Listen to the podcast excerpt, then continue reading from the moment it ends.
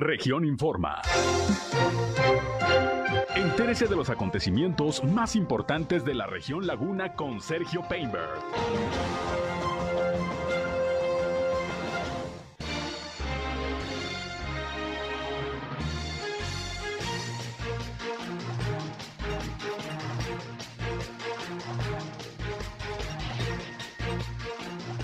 Bienvenidos, ¿qué tal? ¿Cómo están? Muy buenos días, un placer, un gusto, como siempre, saludarles aquí en nuestra primera emisión de Región Informa. Son en punto las 8 de la mañana de este miércoles, ya mitad de semana, 14 de diciembre del año 2022. Como cada día, les saludo a través de la señal del 103.5 de frecuencia modulada Región Radio, una estación más del Grupo Región, la Radio Grande de Coahuila. Soy Sergio Peimbert. Usted ya me conoce y les invito a que se queden con nosotros. A lo largo de la siguiente hora tenemos la información más importante, lo más relevante de lo que ha acontecido, sobre todo en la comarca lagunera, en Coahuila y en Durango. Como siempre, también le invito a entrar en contacto con nosotros. Si tiene algún reporte, algún comentario que nos quiera hacer llegar, pues ya sabe, estamos listos para atenderles en nuestra línea telefónica 871-713-8867, 871-713-8867. Nos pueden llamar, nos pueden mandar mensajes de WhatsApp, como ustedes gusten. También estamos en redes sociales y medios digitales. Nos encuentran en Facebook y en Instagram, en Región 103.5 Laguna. Saludo a quienes ya nos siguen también a través de Facebook Live.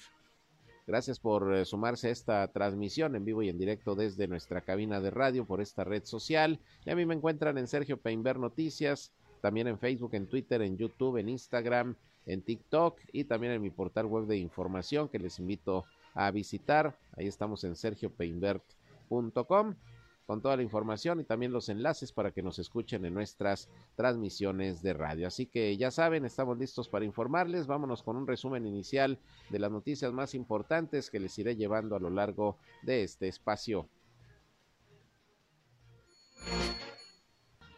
Las principales.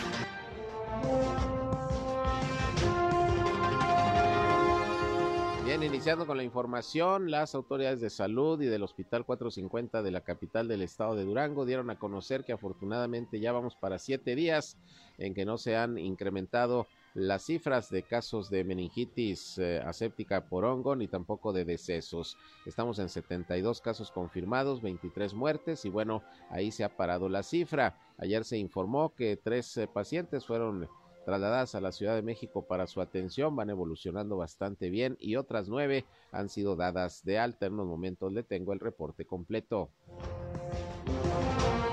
Mientras tanto, aumentan las cifras del COVID-19 en el estado de Coahuila, no de manera alarmante, pero sí hay un repunte. Ya rebasamos los 300 casos activos el día de ayer, según la información de la Secretaría de Salud. Al respecto, el alcalde de Torreón, Román Alberto Cepeda, dijo que por lo pronto no se advierte la posibilidad de establecer restricciones con motivo del incremento en los casos de COVID-19. Sin embargo, pues hay que seguirnos cuidando y hay que esperar las instrucciones que al respecto pudieran dar las autoridades de salud.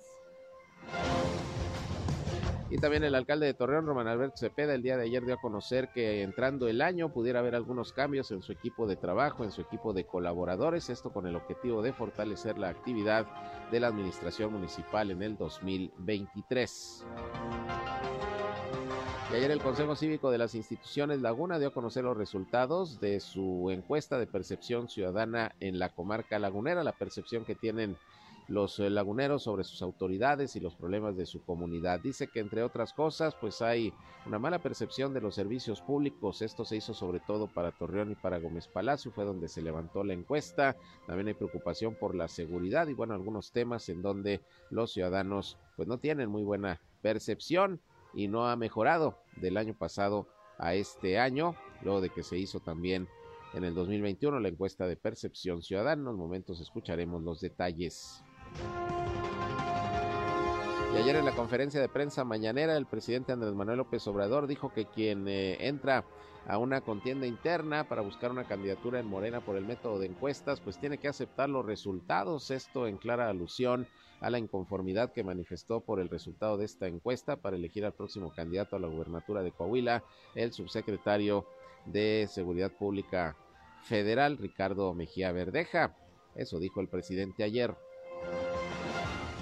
Por otra parte, allá en Gómez Palacio, el día de ayer Claudia Hernández, que es la titular de la Secretaría del Medio Ambiente del Estado de Durango, llevó a cabo la presentación del plan de manejo de la nueva zona protegida de la Sierra de El Sarnoso y la India, precisamente que abarca varios municipios de la laguna de Durango. También se tomó la protesta a los integrantes del Consejo, que estará a cargo precisamente de la labor de preservación de estas zonas naturales. Y ayer en Gómez Palacio hubo un bloqueo por parte de maestros de las secciones 35 y 44 del Sindicato Nacional de Trabajadores de la Educación, ahí en el Boulevard Miguel Alemán. Están protestando porque no les han pagado su aguinaldo y algunas otras prestaciones. Ya ve que hay adeudos que todavía tiene el gobierno del estado desde la pasada administración con el magisterio. Bueno, pues ayer se llevó a cabo esta protesta. Y mientras eso ocurría ahí en el Centro de Convenciones del Eriazo del Norte, en el periférico, tomó protesta como nuevo dirigente de la sección 35 del Sindicato Nacional de Trabajadores de la Educación, Arturo Díaz, quien el pasado 9 de diciembre resultó triunfador en las elecciones internas que se llevaron a cabo en esta sección sindical. Allá en rueda de prensa, Sofía García Camil, la secretaria de Cultura del Estado de Coahuila, dio a conocer detalles de la programación de eventos, de actividades artísticas y culturales populares que se van a desarrollar dentro del festival como La Laguna Ninguna, que están organizando el gobierno del Estado de Coahuila y el gobierno del Estado de Durango. Esto va a ser del 16 al 23 de este mes. Y bueno, en un momento le tengo detalles de lo que comentó ayer la secretaria de Cultura. Eventos gratuitos que ya sabe van a cerrar con broche de oro con el concierto de Julián Álvarez, ahí precisamente en el lecho seco del río Nazas. Por otra parte, ayer las comisiones unidas de tránsito y de gobernación del Cabildo de Torreón llevaron a cabo la aprobación de modificaciones al reglamento de tránsito y vialidad, en donde, pues para que esté usted considerando lo que se aprobó, se redujo el nivel de alcohol en sangre para los operativos alcoholímetros con el objetivo de establecer sanciones pertinentes para los que manejen bajo los influjos del alcohol. En unos momentos le voy a dar las medidas, pero ya prácticamente desde 0.25 de alcohol usted va a ser sancionado. Y hablando de alcohol, bueno, pues en Gómez Palacio se anunció que durante lo que resta del mes de diciembre y con motivo de las fiestas decembrinas se van a reactivar los operativos de alcoholímetro. Nada más que, mire, va a ser una labor preventiva, de acuerdo a lo que explicó el director de tránsito. No va a decomisarse ningún vehículo, ni se va a detener a la persona, ni se va a aplicar multa. En caso de que alguien sea sorprendido manejando bajo los influjos del alcohol, solamente se le va a pedir que pues se vaya en su casa o a donde vaya en otro vehículo, o que vayan por la persona. En fin, el chiste es que no vayan manejando bajo los influjos del alcohol. Esto durante el mes de diciembre lo está disponiendo la autoridad. Por otra parte, en el panorama nacional, pues la noticia ayer, importante sin duda, el fallecimiento por causas naturales del gobernador de Puebla, Miguel Barbosa, quien ya traía padecimientos desde hace tiempo en su salud. Padecía de diabetes y luego, pues lamentablemente se empezó a sentir mal desde el pasado domingo y murió en la Ciudad de México. Lo trasladaron de Puebla a la Ciudad de México para su atención. Lamentablemente falleció el gobernador de Puebla, Miguel Barbosa, gobernador que llegó por Morena, pero que muchos años militó en el PRD. El presidente de la República, Andrés Manuel López Obrador, fue quien confirmó la noticia ayer a través de sus redes sociales, y hoy en su conferencia de prensa mañanera anunció que a las 11:30 de la mañana estará en Puebla para acompañar a la familia de Miguel Barbosa en el funeral. También tenemos información internacional y deportiva. Pues ya tenemos al primer finalista del Mundial de Qatar 2022, se trata de Argentina con Messi, que ayer ganaron 3-0 al equipo de Croacia. Y bueno, pues hoy a la 1:00 p.m. es el partido para sacar al segundo finalista. Está entre Marruecos y Francia la disputa. Vamos a ver cómo se dan las cosas. La final de Qatar será el próximo domingo. Esto es algo de lo más importante, de lo más relevante que le tengo de noticias, de información aquí en esta primera emisión de Región Informa. Gracias por su atención, por su compañía. Son las 8:00 a.m, casi con 10 minutos, tiempo exacto como siempre para irnos a escuchar el reporte del Servicio Meteorológico de la Comisión Nacional del Agua. Está listo el previsor del tiempo, José Abad Calderón. el clima. ¿Qué tal, José? ¿Cómo estás? Muy buenos días, te escuchamos. Muy bien, muy buenos días. Bueno, ya amanecimos con una temperatura mínima de 11 grados centígrados. Se espera que hoy por la tarde alcancemos los 24 a 26 grados centígrados.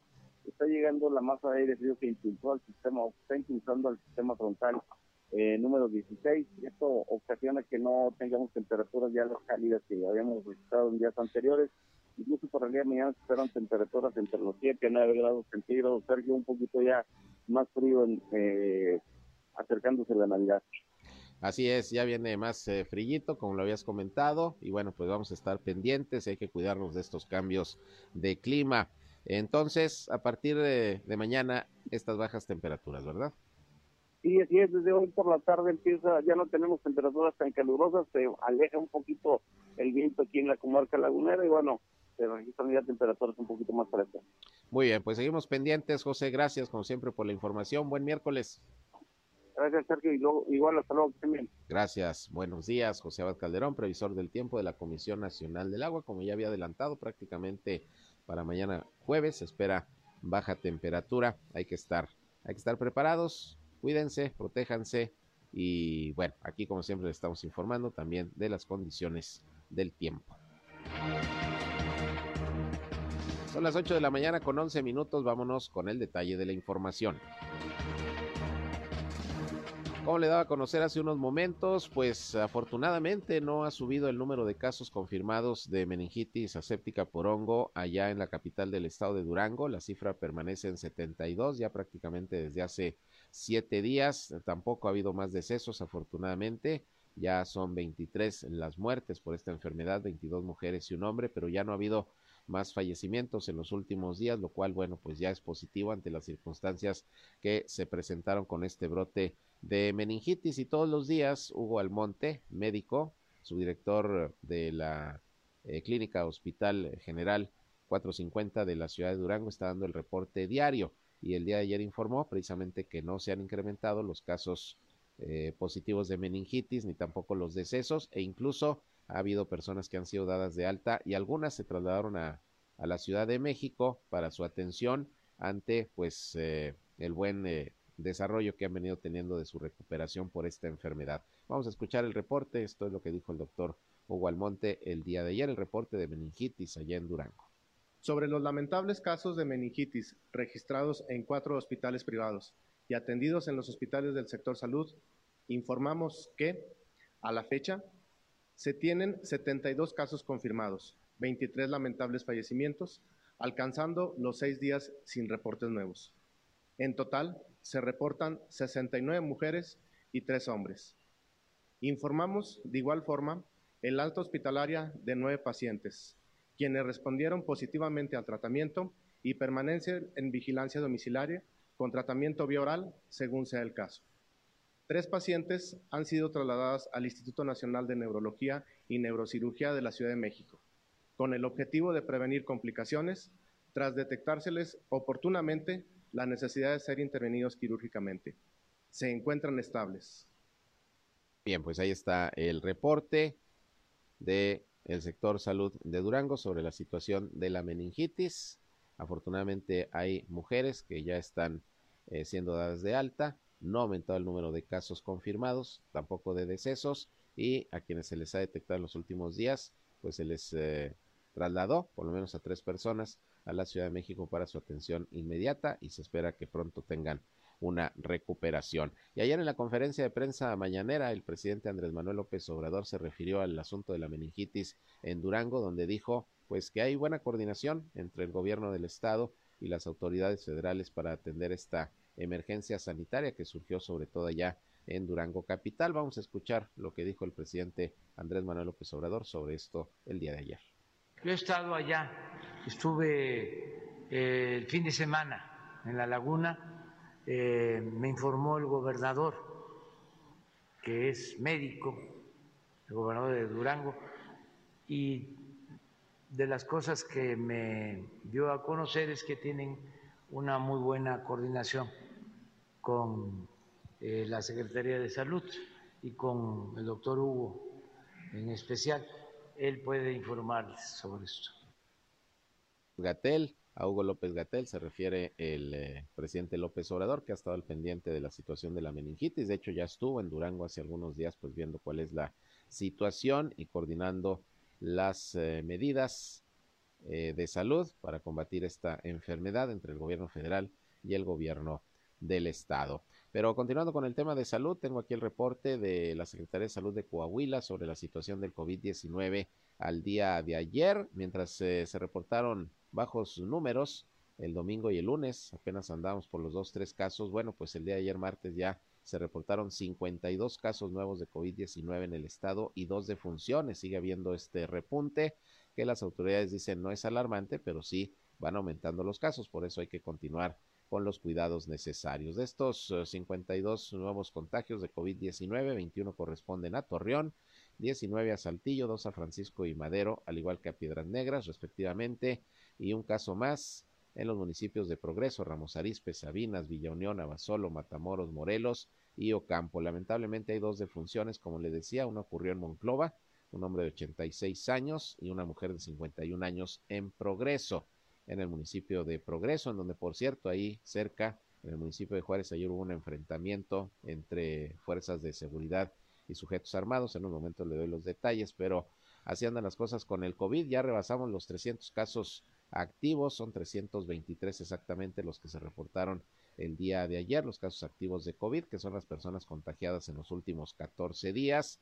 Y bueno, ya se contabilizan 183,626 casos de coronavirus en Coahuila desde que inició la pandemia, es el dato acumulado, y el número de decesos, pues lamentablemente subió, son 8,963 hasta el momento. El número de hospitalizados, si bien ha aumentado, pues se mantiene no muy elevado, son 19 pacientes los que están en estos momentos atendiéndose en todo el estado en clínicas y hospitales del sector salud público y privado. De los pacientes, 10 son de Torreón, 6 de Saltillo y 1 respectivamente de Monclova, Piedras Negras, San Juan de Sabinas. Así es el reporte del COVID-19. Van en aumento los casos, no de manera preocupante, no alarmante, pero sí, pues ya se había dicho que iba a venir una 6ª ola de la pandemia ya por la temporada prácticamente invernal. A nivel nacional también han subido los casos de acuerdo a las estadísticas y bueno, pues afortunadamente ni la hospitalización ni el número de decesos ha aumentado demasiado en comparación a fases anteriores de la pandemia, porque pues ahora ya estamos más protegidos con la vacuna. Por eso es importante, si usted no se ha vacunado, le falta alguna dosis, algún refuerzo, cuando se abran las convocatorias para la inoculación, pues hay que asistir. De hecho, le comento que ayer el secretario de Salud, Roberto Bernal, como se le informé y se lo reitero, dio a conocer que durante lo que resta del mes de diciembre va a haber un módulo permanente de vacunación para menores de 5 a 11 años de edad en el Hospital General de Torreón. Se estará aplicando la dosis de Pfizer, la pediátrica, desde las primeras hasta las segundas dosis. Así que si usted no ha llevado a sus hijos a vacunar o les falta algún refuerzo, pues hay que acudir. Hospital General, de lunes a viernes de 8 a 1 de la tarde. Ahí estará este módulo todo lo que resta del mes de diciembre para la vacunación de los niños y las niñas de 5 a 11 años de edad. Así están las cuestiones con el COVID-19. Y ante el aumento de casos, ayer el alcalde de Torreón, Román Alberto Cepeda, dijo que si bien hay que estar a la expectativa y en espera de instrucciones que pudieran dar las autoridades de salud, por lo pronto no se considera establecer restricciones por la cuestión del COVID-19. Dijo que pues se mantiene la economía abierta, obviamente hay que seguirnos cuidando, se recomienda el uso del cubrebocas, sobre todo en espacios cerrados, pero pues restricciones mayores hasta este momento no se están contemplando, solamente hay que cuidarnos. Esto es lo que dijo sobre esto el alcalde Román Alberto Cepeda el día de ayer sobre el tema del COVID-19. Mira, yo creo que hay que seguirse cuidando, hay que seguir, ya conocemos un tema recurrente, yo lo he mencionado, me tocó coordinar las acciones del Comité Técnico del Combate al COVID aquí en La Laguna, y creo que es algo que no tiene, sabemos cuándo empezó, pero no sabemos cuándo termina.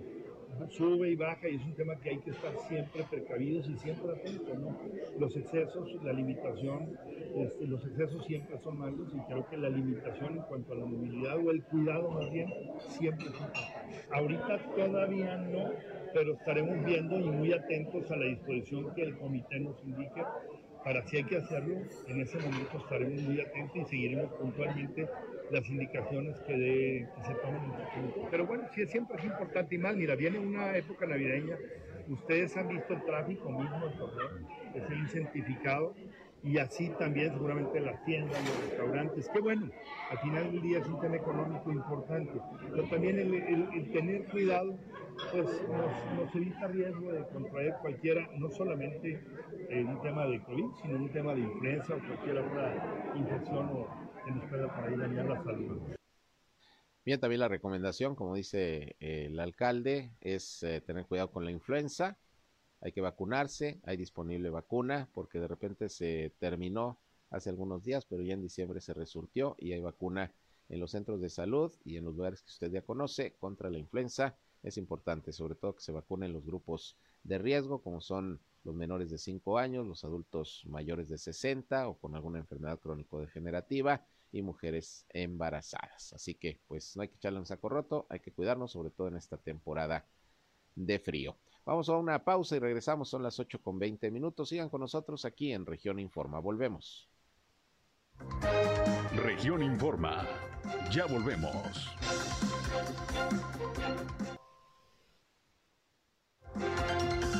Continuamos en Región Informa.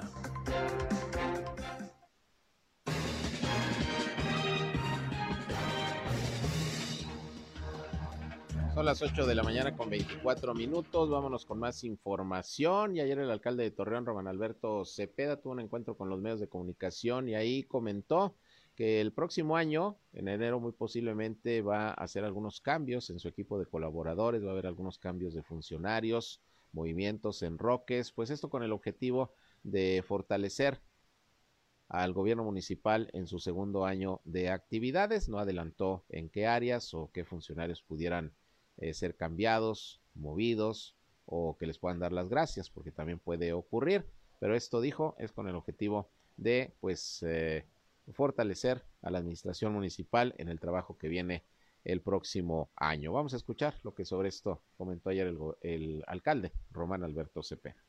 Sí, puede ser que sí. Sí, siempre está vigente la posibilidad de tener cambios y muy seguramente entrando el año pues habremos de entrar en la reflexión después de este motivo de reflexión y de la toma de decisiones más bien para entrando el año, y si hay que mover o hacer un enroque lo haremos. Es importante concluir el 22 con la reflexión de que yo no tengo duda que el saldo haya sido positivo, pero también no tengo duda que puede ser mejor y que tenemos que ser mejores cada año. Torreón nos exige, tenemos una sociedad muy emprendedora en donde, bueno, también nos exige ser mejores funcionarios públicos, y en esa reflexión yo voy a estar encabezando para concluir este año y para empezar el 2023 con todo, para hacer un Torreón más seguro, un Torreón más competitivo, con mayor fortaleza económica, poder generar más y mejores empleos y tener una sociedad más justa y equitativa en todos los sentidos. Pues ahí lo que comenta el alcalde Román Alberto Cepeda, pues vamos a esperar a ver en dónde hay algunos cambios, algunas modificaciones en su equipo de colaboradores, que por cierto también se le preguntó al alcalde las expectativas que hay el próximo año para las elecciones, sobre todo para su partido, el Revolucionario Institucional, y él asegura que el PRI está fuerte y que los gobiernos priistas actualmente en el estado y municipios, pues en base a los resultados que han estado dando, seguramente volverán a tener la confianza de la ciudadanía. Ese es el objetivo, dijo, no es un cheque en blanco el que se dé la confianza a un partido, pero pues con trabajo las administraciones tienen que responder a la confianza de los ciudadanos, y dijo que él seguirá siendo un factor no de división sino de unidad, porque como usted sabe pues ha manifestado en su momento tener aspiraciones a la gubernatura del estado de Coahuila, pero dice que él está en donde el gobernador Miguel Ángel Riquelme considere que debe estar en cuestión de proyectos. Vamos a escuchar lo que también sobre esto comentó ya en el terreno político y partidista el alcalde Román Alberto Cepeda. Es un PRI fortalecido porque al final del día el PRI tiene que ver con una ideología, pero quienes son gobierno hoy en Coahuila del PRI, creo que indiscutiblemente han dado buenas cuentas y eso nos hace fuertes, nos hace ser unidos, nos hace trabajar en un mismo sentido, nos hace trabajar para tener un Coahuila más fuerte desde Torreón, desde Zapillo y desde cada uno de los municipios donde encabezamos proyectos, y con un gobernador que ha puesto la muestra durante 5 años. Creo que es importante. Siento un PRI fortalecido, pero también no hay cheques en blanco. Hay que trabajar duro, hay que generar la unidad, hay que trabajar la unidad y hay que convencer. Y eso, pues quienes de alguna forma somos gobierno, lo trataremos de hacer desde el gobierno. Hoy nos toca, hubo momentos en donde pedimos la confianza, que fue la campaña. Hoy son momentos de dar resultados y es lo que pretendemos dar. Y no me toca a mí calificarme, pero sí me toca a mí decir que he trabajado duro para tratar de ser un buen alcalde y para dar los mejores resultados a la ciudadanía. No hay otra forma de regresarle la confianza que nos dio la ciudadanía en el 2021. La única forma es con trabajo, con resultados y cambiando a Torreón positivamente. Bueno, pues ahí tiene usted, esto es lo que comenta el alcalde Román Alberto Cepeda, que por cierto, hablando del tema político y electoral, ayer el presidente López Obrador en la conferencia de prensa mañanera, pues prácticamente le mandó un mensaje al subsecretario de Seguridad Pública Federal Ricardo Mejía Verdeja en torno pues al resultado de esta encuesta que realizó Morena para elegir al coordinador de los comités de defensa de la Cuarta Transformación en Coahuila, le hace al próximo candidato a la gubernatura, que en este caso será el senador Armando Guadiana. Ricardo Mejía Verdeja se inconformó, dijo que descalificaba esa encuesta, no estaba pues de acuerdo con el resultado, y ayer el presidente López Obrador dijo: el que le entra en Morena a buscar candidaturas por el método de encuesta en donde él está de acuerdo, pues tiene que aceptar los resultados, repito, en velada alusión a la inconformidad que presentó al respecto su subsecretario Ricardo Mejía Verdeja. Vamos a escuchar lo que dijo el presidente López Obrador sobre esto el día de ayer. Se decidió por encuestas y yo estoy totalmente de acuerdo con ese método. Y creo que el que participa en una encuesta tiene que aceptar el resultado. Se tiene que aceptar el resultado, dice el presidente. Y ayer, por cierto, llamó la atención que el subsecretario Ricardo Mejía Verdeja fue al Palacio Nacional a visitar al presidente López Obrador. Al salir no dio ninguna declaración el funcionario y bueno, se presume que pudo haberse tratado este tema de las encuestas y de los resultados que al respecto se dieron en Morena para lo que será la elección del próximo año en el estado de Coahuila. Bueno, pues así las cosas con el tema político electoral. Le agradezco a Francisco Saracho Navarro, secretario de Educación Pública en Coahuila, que esté en contacto con nosotros pues para informar cómo va cerrando el año en materia educativa y sobre todo cuáles han sido los logros más importantes que se han dado en estos 5 años ya de la administración del gobernador Miguel Ángel Riquelme en materia de educación. ¿Qué tal, secretario? Muy buenos días. Bueno, a ver, parece que se nos cortó la comunicación. Bueno, lo va a checar nuestra compañera Jacqueline Villarreal. Se cortó. Bien, vamos a ver si la restablecemos en unos momentos. Mientras tanto, pues fíjese que el día de ayer estuvo aquí en Gómez Palacio la secretaria del Medio Ambiente del Gobierno del Estado de Durango, Claudia Hernández, quien pues anunció el plan de manejo para la preservación de la zona natural protegida de la Sierra del Sarnoso y de la India, que abarca varios municipios de la Laguna de Durango. Ahí también se tomó la protesta a los integrantes del Consejo Asesor, que estará a cargo de lo que es pues todo el seguimiento a este plan de manejo y buscar pues el cuidado de esta zona protegida, que hace poco apenas fue determinada por las autoridades y el Congreso del Estado como un área natural protegida. Vamos a escuchar lo que Claudia Hernández, secretaria de Medio Ambiente de Durango, comentó al respecto. Claudia Hernández. El día de hoy se presenta lo que es la publicación que se hizo recientemente del programa de manejo del área natural protegida de las sierras del Sarnoso y la India. Hay que recordar que recientemente fue decretada a través del Congreso del Estado como un área natural protegida. Dicho sea de paso, es el área natural protegida del estado de mayor extensión territorial. Son un poquito más de 45,000 hectáreas lo que comprende esto, abarcando municipios de Lerdo, Mapimí y Gómez Palacio. Y bueno, hoy se presenta lo que es el programa de manejo, ya que el programa de manejo es quien dará la directriz del tratamiento que se le tiene que dar a esta importante área, las acciones que hay que hacer con objeto de poder trabajar en la conservación, en mitigar los efectos que pudiera haber por las acciones naturales de extracción de algunos minerales de la zona. Esto no significa, el área natural protegida no significa que sea un área que no se pueda tocar o que no se puede impactar de ninguna manera. Aquí lo que se requiere es saber cómo hacerlo, es por eso la importancia del programa de manejo, es un instrumento legal trabajado por expertos que hoy se dará a conocer y de la misma manera se tomará la protesta al Consejo Asesor. El Consejo Asesor es un órgano de consulta integrado por distintos sectores, principalmente por ambientalistas, por investigadores, por sociedad civil, etcétera, etcétera, pues para reorientar las acciones que se hagan dentro del área. Bien, pues ahí tiene usted, esto es lo que comentó la secretaria del Medio Ambiente del Estado de Durango.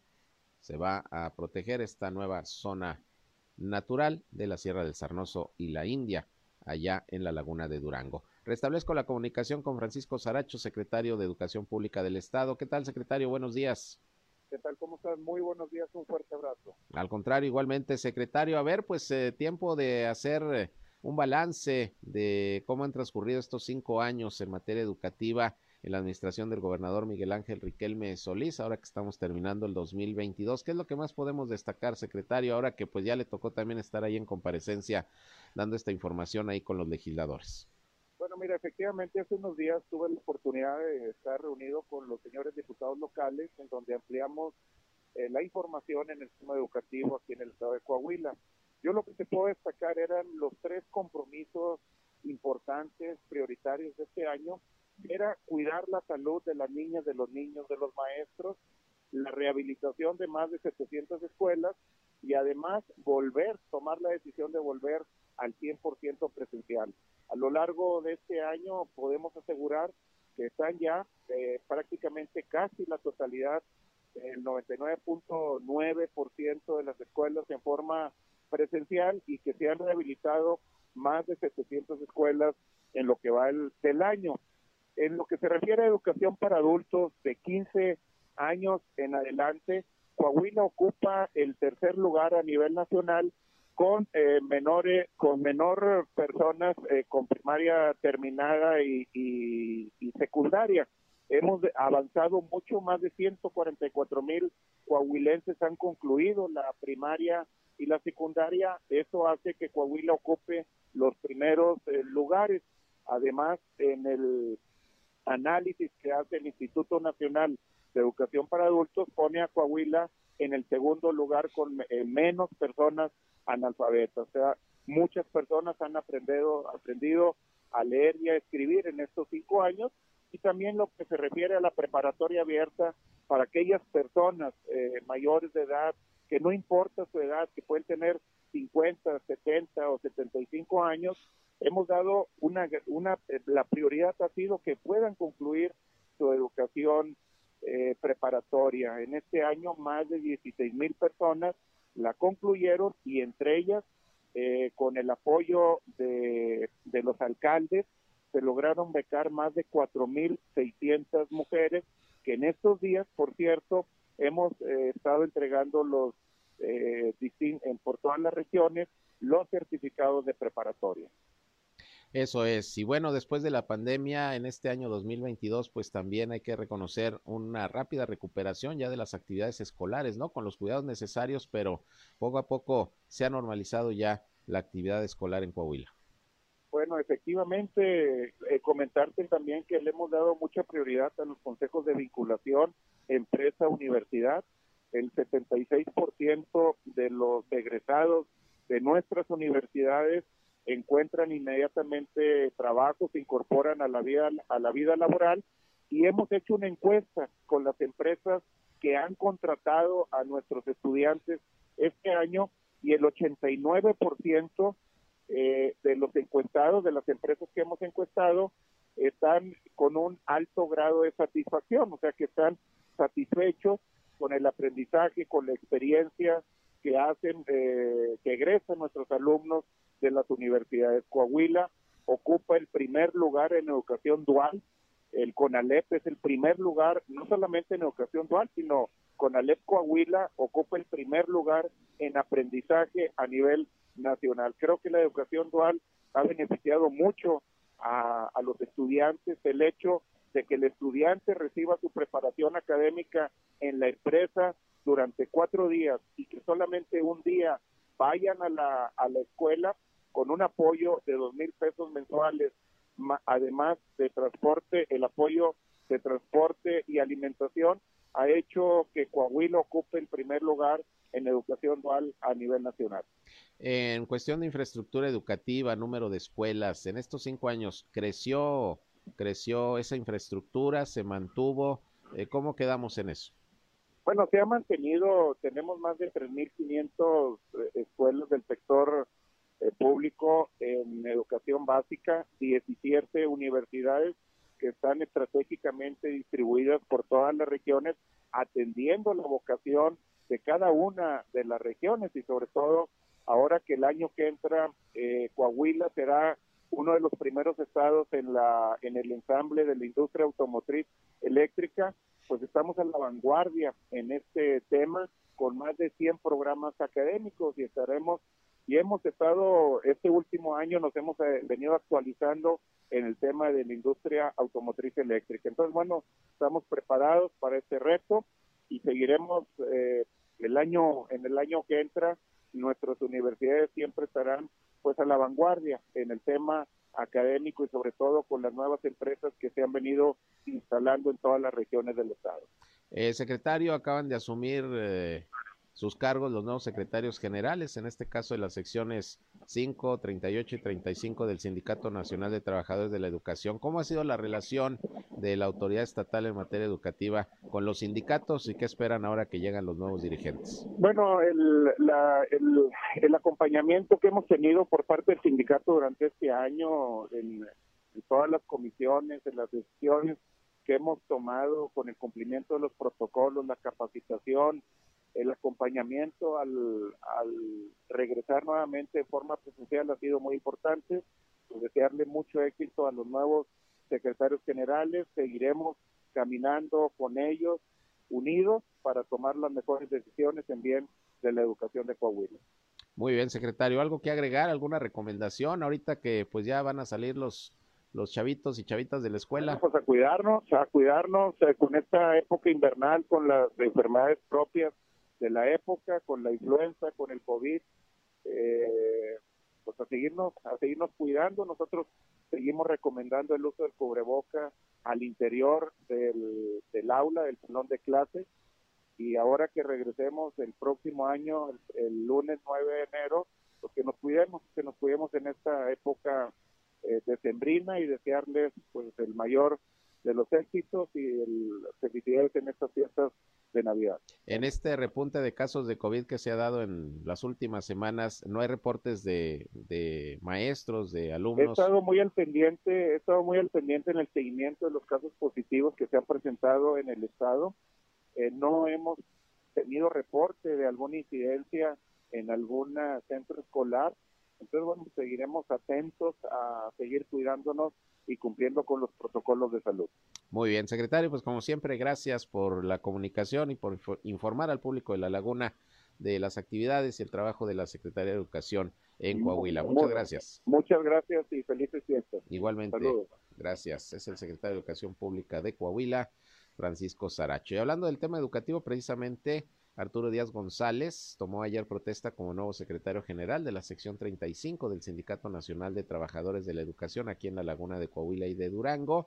Terminó su gestión Jorge Fernando Mora Garza. Bueno, que ya la había terminado desde ese rato, nada más que desde hace 2 o 3 años que no se había podido llevar a cabo la elección de nueva dirigencia por el tema del COVID-19. Este evento, la toma de protesta, se llevó a cabo ahí en el Centro de Convenciones del Eriazo del Norte, en esta instalación sindical, y estuvo como representante del Comité Ejecutivo Nacional del sindicato, Noé Rodríguez García, y bueno, pues ahí destacó el nuevo dirigente sindical, Arturo Díaz, que pues el pasado 9 de diciembre se llevó a cabo un proceso inédito, ya que por primera vez el magisterio lagunero perteneciente a la sección 35 hizo valer el derecho de elegir mediante el voto universal, libre y secreto a sus dirigentes sindicales, y se renovaron la sección 35, la 5 y la 38, que también pertenecen al estado de Coahuila, que por cierto, hablando de maestros de la sección 35 y algunos también de la sección 44, en la laguna de Durango. Ayer hicieron un bloqueo ahí en el Boulevard Miguel Alemán, inconformes porque dicen que no les han pagado el aguinaldo ni algunas prestaciones que están pendientes. Como usted sabe, pues ha habido constantes manifestaciones y quejas de maestros en Durango por el retraso en pagos de sus prestaciones, que no es problema de esta administración. Ya esto se venía arrastrando desde el pasado gobierno de José Rosas Saizpuro. El gobernador Esteban Villegas se ha comprometido a ir poco a poco pagando los adeudos que se tienen, pero bueno, pues ayer hubo una manifestación de un grupo no numeroso, serían ahí algunos 30 maestros, maestras, que se manifestaron en exigencia de que se cumpla con lo que se les adeuda de prestaciones, el aguinaldo por parte del gobierno del estado. Esperemos que esto se vaya resolviendo antes de que termine el año. El bloqueo pues generó, ya sabe, hay momentos complicados en la vialidad en el Boulevard Miguel Alemán, pero no pasó a mayores. Vamos a una pausa más y regresamos, son las 8:44. En un momento regresamos a Región Informa.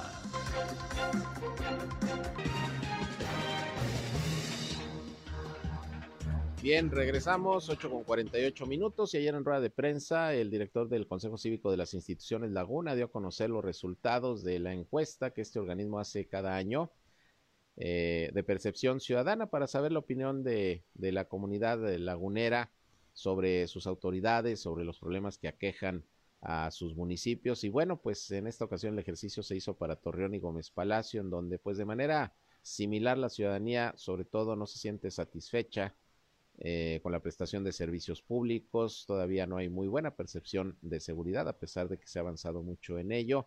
Y bueno, pues esto debe servir sin duda de análisis, sobre todo para las autoridades, para que se den cuenta de lo que percibe la ciudadanía del trabajo que están realizando o de los problemas que aquejan a la comarca lagunera. Datos interesantes. Vamos a escuchar lo que Marcos Amarripa, director, le digo, del Consejo Cívico de las Instituciones Laguna, comentó el día de ayer sobre este resultado de la encuesta de percepción ciudadana 2022.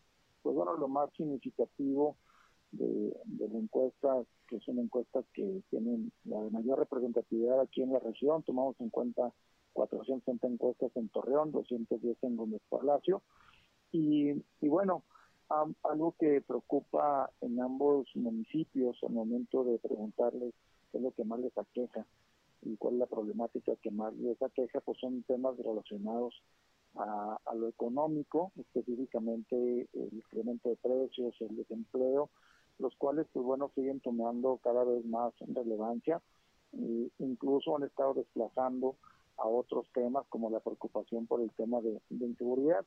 Igual no deja de estar presente este tema, así como la preocupación también creciente de la corrupción a nivel local. Esto obviamente lo reafirmamos, porque cuando preguntamos la preocupación a los ciudadanos de que en su hogar puedan escasear los alimentos o incluso no puedan disponer de recursos para adquirirlos, pues el 28% de los torreonenses afirmó tener esta preocupación, y en el caso de los guemespalatinos es el 33%. En el caso de la percepción de corrupción, cerca del 80% de los encuestados en ambos municipios manifestaron hacer frecuentes los actos de corrupción, que también coinciden en ambos municipios en que la dirección de tránsito es la dependencia con mayor percepción de corrupción, que es algo natural, lo que ya es sistémico, al ser esta corporación la quien está más en contacto con los ciudadanos. Evaluamos también los servicios públicos, Sergio. Nos llamó mucho la atención que tanto en Torreón como en Gómez Palacio las áreas verdes fueron el servicio público más deficiente, el peor evaluado, con calificaciones de 4.9 y 5 en Torreón y Gómez Palacio sobre 10. Y los mejor evaluados, que esto ya es recurrente, pues son aquellos que están concesionados. El caso de la recolección de basura, que fue el único servicio que superó la calificación de 8, mantuvo un 8.2, y el alumbrado con 7.6, sin embargo, pues consideramos que no es una calificación aprobatoria. Algo también que destaca esta encuesta, Sergio, es que el 94% de los torreonenses considera sucia a su ciudad, al igual que en el caso de Gómez Palacio, en donde lo manifestaron el 92% de los encuestados. En cuanto a la movilidad, que es un dato que incluimos ahora en esta edición, preguntamos el tiempo para trasladarse a sus actividades cotidianas y el 66% en Torreón y el 63% en Gómez Palacio consideraron que el tiempo que les toma el traslado a sus actividades diarias se ha incrementado. Estamos hablando de que 2 de cada 3 ya considera que hay, de alguna manera, el tráfico es algo que los empieza a afectar. Bien, pues ahí tiene usted. Es el resultado de esta encuesta de percepción ciudadana y las preocupaciones que tienen precisamente laguneros de Torreón y Gómez Palacio en particular por diversos asuntos en la laguna, sobre todo que tienen que ver, por ejemplo, con los servicios públicos. Bien, por otra parte, fíjese que ayer hubo una reunión conjunta de las comisiones de Gobernación y Movilidad Urbana del Cabildo de Torreón, en donde los regidores aprobaron la iniciativa que modifica el reglamento de movilidad en esta ciudad para reducir la tolerancia en los niveles de alcoholemia. Esto con el objetivo de armonizar este reglamento con la Ley General de Movilidad del Gobierno Federal, que ya contempla estos lineamientos. Al respecto, el director de Tránsito y Vialidad, Luis Morales, dijo que se consideran ajustes a la baja en la medición de alcoholemia, de manera, para que usted lo tome en cuenta, de manera que ya no será de 0.40 el grado máximo permitido de alcohol, será de 0.25. Ese es el grado permitido de alcohol. Si se rebasa el 0.25, bueno, pues ya se considera aliento alcohólico y así va subiendo hasta el estado de ebriedad. Así que, ya lo sabe, baja a 0.25 la permisividad de alcohol a la hora de ir manejando un vehículo. De ahí para arriba ya se considera pues una sanción para los conductores, y esto pues va a comenzar a aplicarse una vez que quede el reglamento aprobado. Hoy hay sesión de cabildo, seguramente se hará lo propio. Y hablando del tema, en Gómez Palacio se anunció que se va a llevar a cabo un operativo alcoholímetro, se va a reactivar allá en Gómez Palacio durante sobre todo esta temporada decembrina. El director de Tránsito, Eduardo Rangel, dijo que no se trata de poner en marcha ninguna acción recaudatoria, sino que será evidentemente preventiva, ya que a los que sean detectados en el operativo alcoholímetro manejando bajo los influjos del alcohol, no lo van a multar, no le van a quitar el vehículo, no lo van a detener, pero en ese momento tiene que pedir apoyo de un taxi, un familiar o una persona que lo lleve a su casa. Ya no va a poder seguir conduciendo. No se le va a sancionar, pero no va a poder conducir y se tendrá que ir a su casa, no manejando, sino en otro medio de transporte. Parte, pues, de lo que se anunció el día de ayer en Gómez Palacio, con este operativo alcoholímetro que se va a estar llevando a cabo, sobre todo durante lo que resta del mes de diciembre, por la temporada de las fiestas, las posadas, etcétera. Bueno, pues la idea es tratar de evitar en lo más posible accidentes viales, sobre todo provocados por la ingestión de alcohol. Bien, vámonos rápidamente con Noé Santoyo, que nos tiene lista la información deportiva. Hoy otro partido de semifinal en Qatar 22. Francia contra Marruecos. Ya está el primer finalista, que es Argentina. Vamos a escuchar. Hola, ¿qué tal, Sergio? Amigos, buenos días. Les saludo con mucho gusto esta mañana para compartirles la información del ámbito de los deportes. Argentina se convirtió en el primer finalista en Qatar gracias a la magicalidad del que para muchos es el mejor futbolista del mundo, Lionel Messi, quien se hizo presente en el marcador con una anotación y además asistir en otras 2 ocasiones para una victoria de 3-0 ante Croacia. Argentina volvió a celebrar y se clasificó a su 6ª final de una Copa del Mundo, donde buscará terminar con la mala racha que lo ha llevado a perder las últimas 2 ante la selección de Alemania en 1990 y en 2014. Ahora solo falta esperar a Francia o a la sorprendente Marruecos. Y es que el día de hoy conoceremos al segundo finalista de esta Copa del Mundo, al enfrentarse a las 13 horas Francia y Marruecos por ese boleto. Lo que la selección de Marruecos podría lograr el día de hoy sería una de las mayores hazañas escritas en la historia del fútbol a nivel mundial, solo comparable con capítulos como el Maracanazo en Brasil en 1950. Aunque la final y un título aún se ven lejanos, la simple posibilidad de que el cuadro marroquí llegue al partido por el título en Qatar se convertiría en una de las grandes proezas de este deporte, siendo el primer equipo africano que llega a un duelo por el título mundialista desde 1930, año en que se celebró el primer campeonato del mundo en Uruguay. En el partido de presentación del nuevo Tigres ante su gente, ahora bajo el mando mando de Diego Coca se celebró este martes en la Copa Va por México y quedaron a deber, pues el duelo ante Mazatlán terminó con empate a 0 goles. En otro duelo del mismo certamen, cuando parecía que sería una amarga noche en el Estadio Olímpico Universitario, un penalti cobrado por Juan Dineno salvó a Pumas ante Toluca y de paso evitó que Rafa Puente tuviera un debut desafortunado ante la afición en su presentación formal como nuevo director técnico, para concluir en empate a 1 gol. Santos Laguna continúa su preparación para llegar en óptimas condiciones al arranque del torneo Clausura 2023 y tras el empate a 0 goles ante los rojinegros del Atlas en la Copa Va por México, el estratega Eduardo Fentanes se dijo satisfecho por el encuentro, aunque haya sido complicado sacar una evaluación y conclusiones de sus jugadores, siendo el próximo lunes cuando enfrenten a Chivas en el mismo torneo, cuando se tenga una idea más clara. Sí, el siguiente todavía vamos a estar acompañando una semana todavía con cargas altas, ya justo entre Chivas, Mazatlán, que incluso nos quedaremos allá.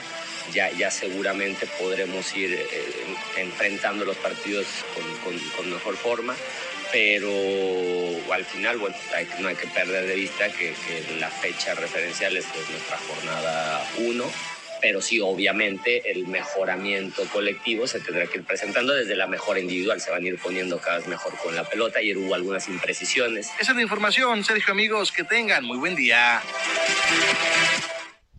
Gracias a Noé Santoyo, ahí la información deportiva y con esto nos vamos. Gracias por su atención a este espacio de noticias a la 1:00 p.m, ya saben, estamos con ustedes nuevamente en nuestra segunda emisión aquí por el 103.5 de frecuencia modulada Región Radio, una estación más del Grupo Región, la radio grande de Coahuila. Soy Sergio Peimbert, usted ya me conoce, se quedan con mi compañera Jackie La Bambi Villarreal, que ya nos tiene su programa con buena música, información, promociones y todo para que sigan disfrutando de esta mañana ya de miércoles. Pásenla bien, buenos días. Esto fue Región Informa. Ahora está al tanto de los acontecimientos más relevantes. Lo esperamos en la próxima emisión.